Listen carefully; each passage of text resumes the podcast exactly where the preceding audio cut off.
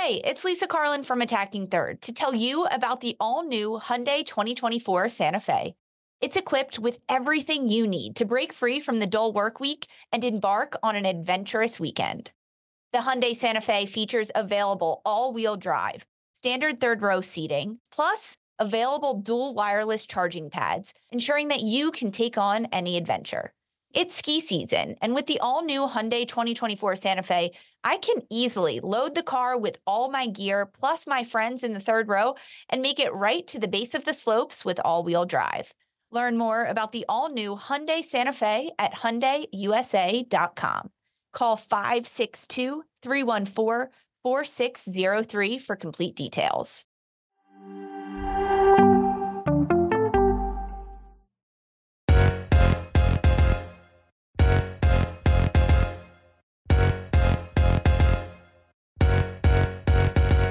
Hello and welcome to Attacking Third, a CBS Sports Soccer podcast. I'm Sandra Herrera, lead NWSL writer for CBS Sports.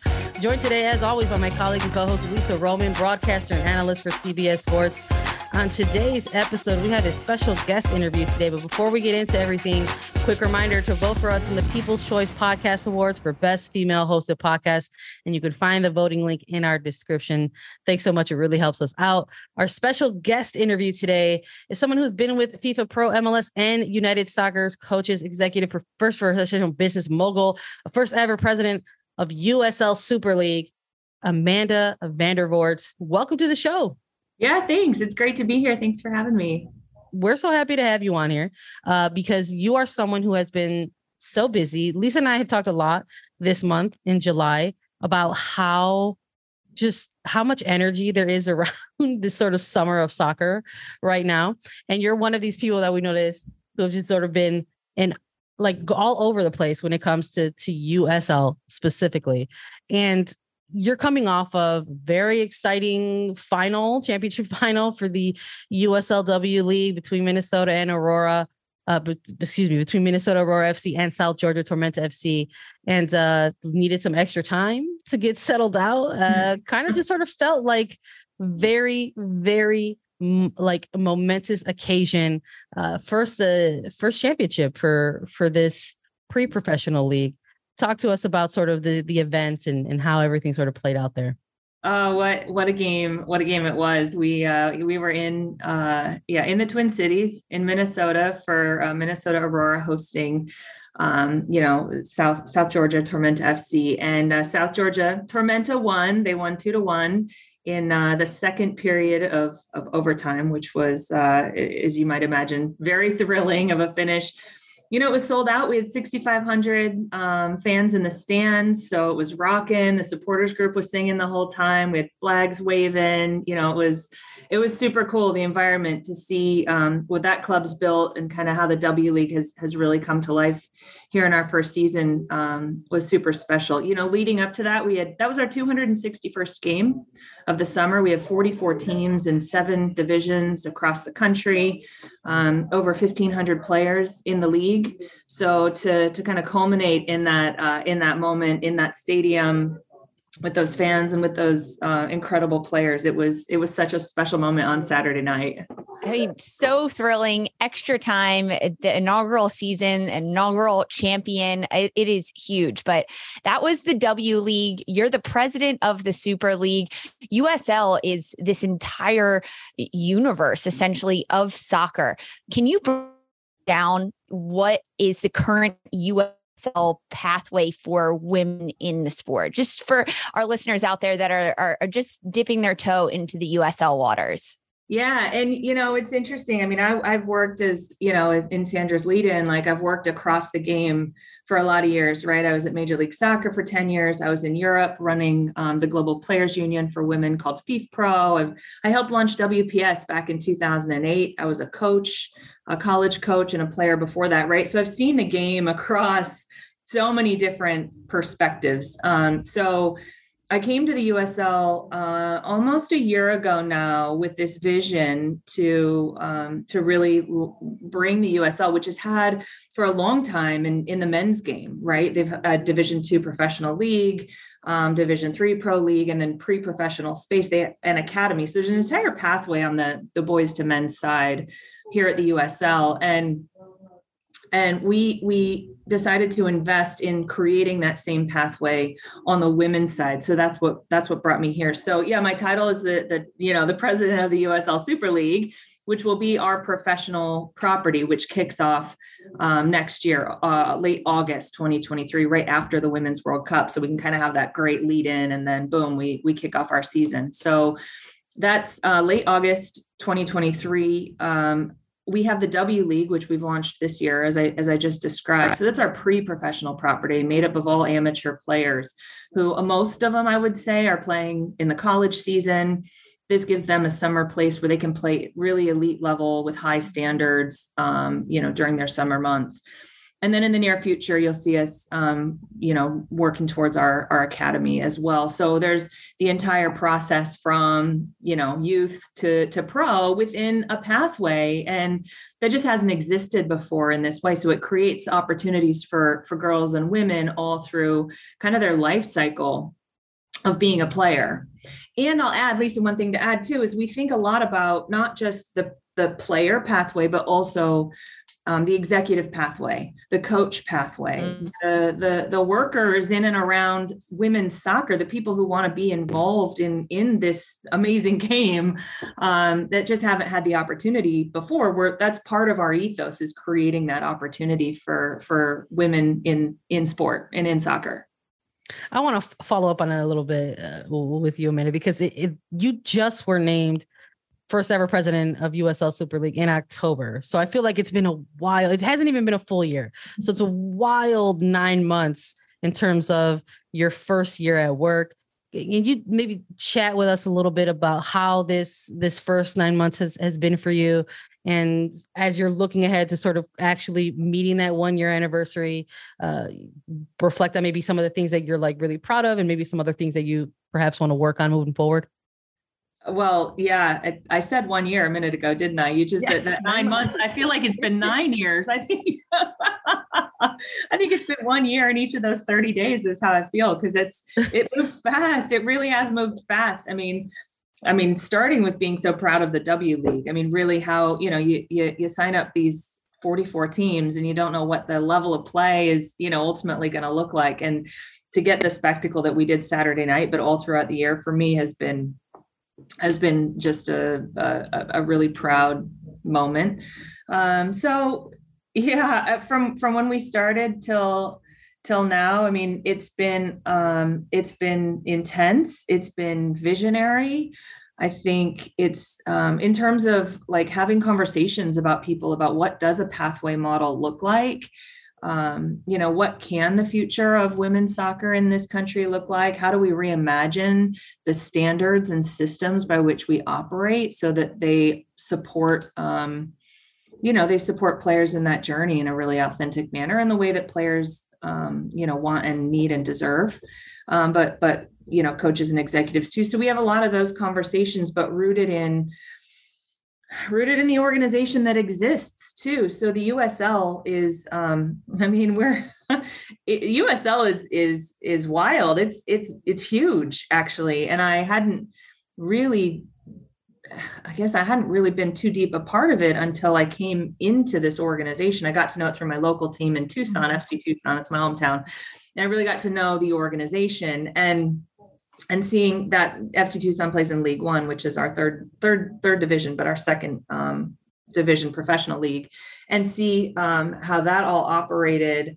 Um, and understand the infrastructure at the USL. Like we have a league office of 100 people, right? And we're on this path to growth here. So really getting a sense of like how we already have this full operation. So 100 people at the league office, you've got all these professional clubs with stadium developments going on across this country. Like like I think we've got 29 potential stadium projects going on across the country with our ownership groups and it's um it's the it's incredible. So i think my first nine months to sum up this this soliloquy i think my first nine months have been getting my arms around the incredible infrastructure that already is is in place. And then how do we use that to um, to inspire the organization inspire the future of women's soccer and uh, and give us some leverage to do it in a really professional manner Amanda, as you've really wrapped your arms around that infrastructure and, and gotten a feel for not only the business side of it, but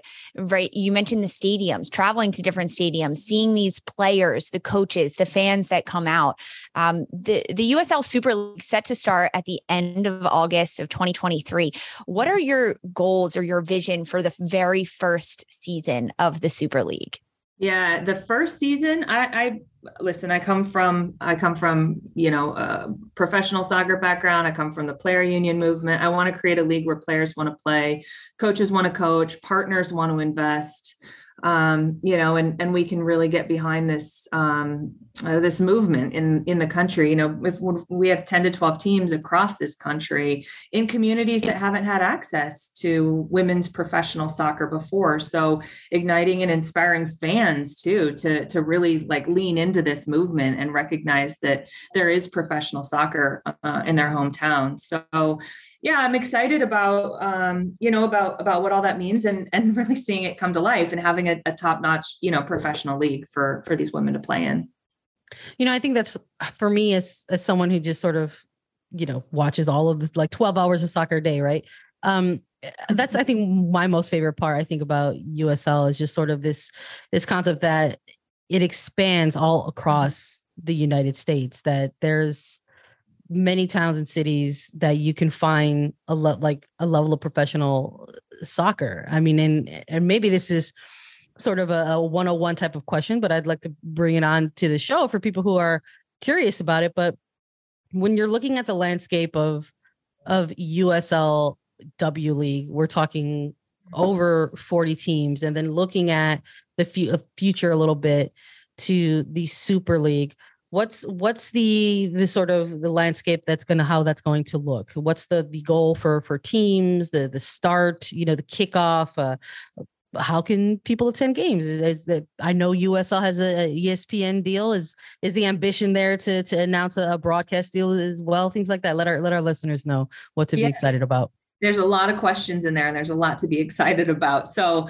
let me start um, with the the 10 to 12 teams across the country. We haven't announced the the venues yet, so I look forward to doing that with you guys. Uh, you know, in, in the near future.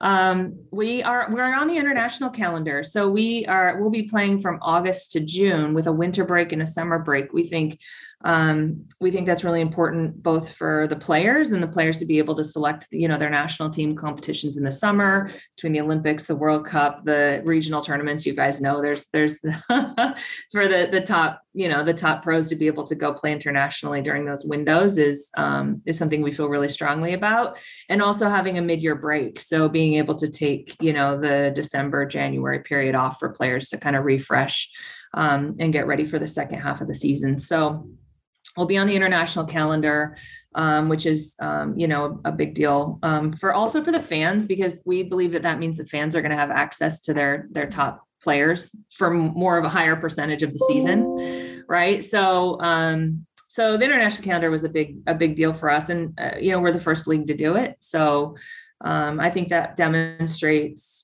um, our commitment to to the player needs and also to to the fans and and their you know what they're looking for. So um, yeah we'll be on the international calendar. Um, 10 to 12 markets um, 2023 uh, let's see. What am i missing? What am i what am I yeah i mean we're, we're working on broadcast we're working yeah. on media um, at the moment. Um, we've got um, yeah i where where where am i missing? I think the biggest thing to take to kind of describe is the sustainability. So as we're building our clubs as we're building the league what we're really looking at is of course 2023 right? And like what does that look like? But what's the long-term sustainability and the business needs that go into building um, a professional league? Um, and those are all the things we're working on right now for women that are uh, young girls maybe that are playing in high school they're playing collegiately and they want to take that next step um, and continue playing whether it's throughout college or even after playing collegiately what is the ideal pathway for a player that wants to get into the w league or into the super league uh, forward well, I love that you use the word ideal because uh, actually, I'm I'm going to counteract that that there is no ideal pathway. but um, what we're doing is introducing choice in that pathway, right? So, um, you yeah, you may play college soccer and then be play in the W League, you know, in the summer. You may play college soccer and go straight to the pros. Um, and, and we're creating that opportunity as well. So you, you you might go straight from high school to the pros. You know, we don't know. And today, the really the aspiration is is the college game, and so we wanted to make sure that that we support that. We work with college coaches, work with players that are playing, you know, at, at the collegiate game, um, so they have that W League pathway. But you know, if if they want to go pro, um, the the the Super League will be a great place for them so soccer eh, you mentioned this at the start of this conversation. It's been such a big part of your life from playing collegiately to being the head coach um, mm-hmm. at nyu uh, then switching to the administrative business professional side of things. How did you make that transition from the player coach side of things now to eh, the business administrative executive side of the game yeah it's hard it's it's um I think at that point, that was I, I was the coach at NYU until 2007, and I left after that season. Um, I knew that I didn't want to be on the field every day. Like I love I love soccer. I love it with all my heart. I'm a soccer lifer, right? But I um I knew that that coaching as much as I loved the relationships I built with players, I loved recruiting, I loved all that stuff. I knew that the on-field X's and O's like wasn't my path in the game. So I left. I left. I'm, I, I genuinely, I moved to San Francisco and I wasn't quite sure what I was going to do. Um, and it was around that time, 2008, I met the people who were starting up WPS um, and started having conversations with them about how we can use media, social media in particular, as a direct to consumer method of, of growth. So I started talking with people like Marsha McDermott and Peter Wilt and Tonya Antonucci back in, you know, 2008 about like, okay, how can we use Twitter? I mean, it was just a, you know, it was a it was a glimmer in our eyes at, at that point about how Twitter could be you know powerful for the future of of women's sport in particular and that's really where i cut my teeth in the pro game was the, the first 2008 U.S. Women's National Team player allocation to WPS. We live tweeted it. We didn't know who was going to watch it. It was going to tune in, listen. We didn't know. We were like, well, let's try it because the media isn't picking this up and newspapers don't want to write about it. So let's try this Twitter thing, you know? And my career kind of followed the growth of soccer Twitter, I think, along the way. So I was at WPS 2008 to 2010 ish. Um, and then I was recruited into MLS to help them launch their um, social media strategy and then kind of grew into to the area of fan engagement. So for me, it was a, it was a, um, a, a passion. It was how do we get more people a i want soccer to be successful. So what's my role in that? Um, and i just believed in the power of social media. And so I, I and i saw this pathway. So my my career really grew in direct consumer marketing like how to reach people through sport. Um, and that's that's how it evolved. And that's really how my transition from you know coaching to to administration and management came about. I love that. I i um I love uh, having conversations with with folks like yourself, uh, Amanda, who sort of had the the background and experience of, of a former player, and but with you, you also have the added layers of of coaching and and now being uh, a sport executive. And I just, especially now in this timeline, we're all in 2022, and just sort of, it sort of just feels like this very kind of I won't say groundbreaking, but maybe breakthrough type of year for for women's soccer. I mean, we're on here talking to you about um, USLW League, USL yeah. Super League, um, right in the middle of a very exciting time for international women's soccer. So, a couple questions I'd, I'd love to have because I'd love to get your perspective on this as well because you you've someone who who's been in the game for a very very long time, and I would love to get your perspective on it. But one of the big things going into 2022 is we had some pretty historic things happen. We had a couple collective, uh, remarkable landmark type of CBA deals. Uh, one for the United States Women's National Team, one for uh, the NWSL as well. Could you just sort of maybe give me your perspectives and, and sort of watching that kind of come to fruition as someone who's you know been around as long as you have been?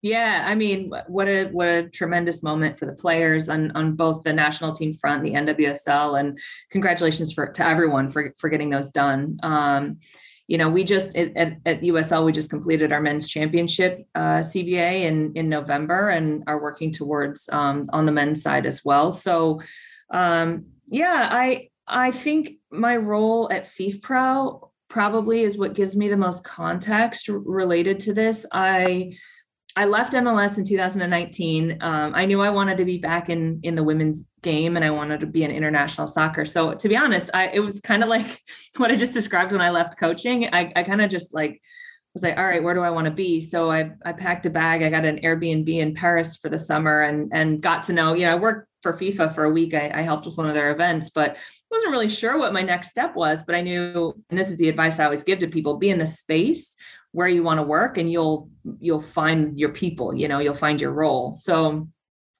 so I met the people at FIFPro, the Global Players Union, um, out of Amsterdam, and they offered me the chief women's football um, officer job. So I moved there, and in doing that role, I really got to see the player movement across the world, around the world. Right, I was really involved in a couple cases um, where the women um, not only, I mean, listen, everything from from abuse to just fundamental rights not being acknowledged to CBA negotiations um, at a at a national federation level. So I think I saw it across the gamut. And and for me to come in here now into a league and be able to set standards from the beginning is a really i feel a place of um, of i mean special privilege for myself to be able to do that but also hopefully um, we can create an environment and an atmosphere um, where um, you know where, where the players have that respect from from the beginning.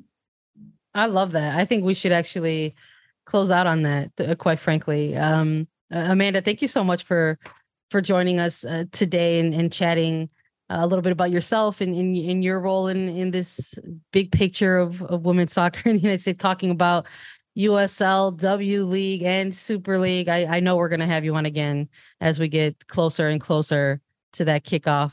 And uh, we also like to take the time to to thank all our listeners towards the end of the episode. So thank you everybody for for listening. And honestly, if you have more questions, let us know so we can invite Amanda back on and, and ask her some more some more questions. So thanks everybody for joining along. Follow us on Twitter, TikTok, Instagram at Attacking Third for more. We're on Apple Podcast, Spotify, Stitcher, and anywhere you listen to your shows. We're also available as video. Subscribe at youtube.com slash attacking third. And we'll be back this week with so much more. For Sandra Lisa Roman and Amanda Vandervort, this was Attacking Third. Robert Half research indicates 9 out of 10 hiring managers are having difficulty hiring. If you have open roles, chances are you're feeling this too.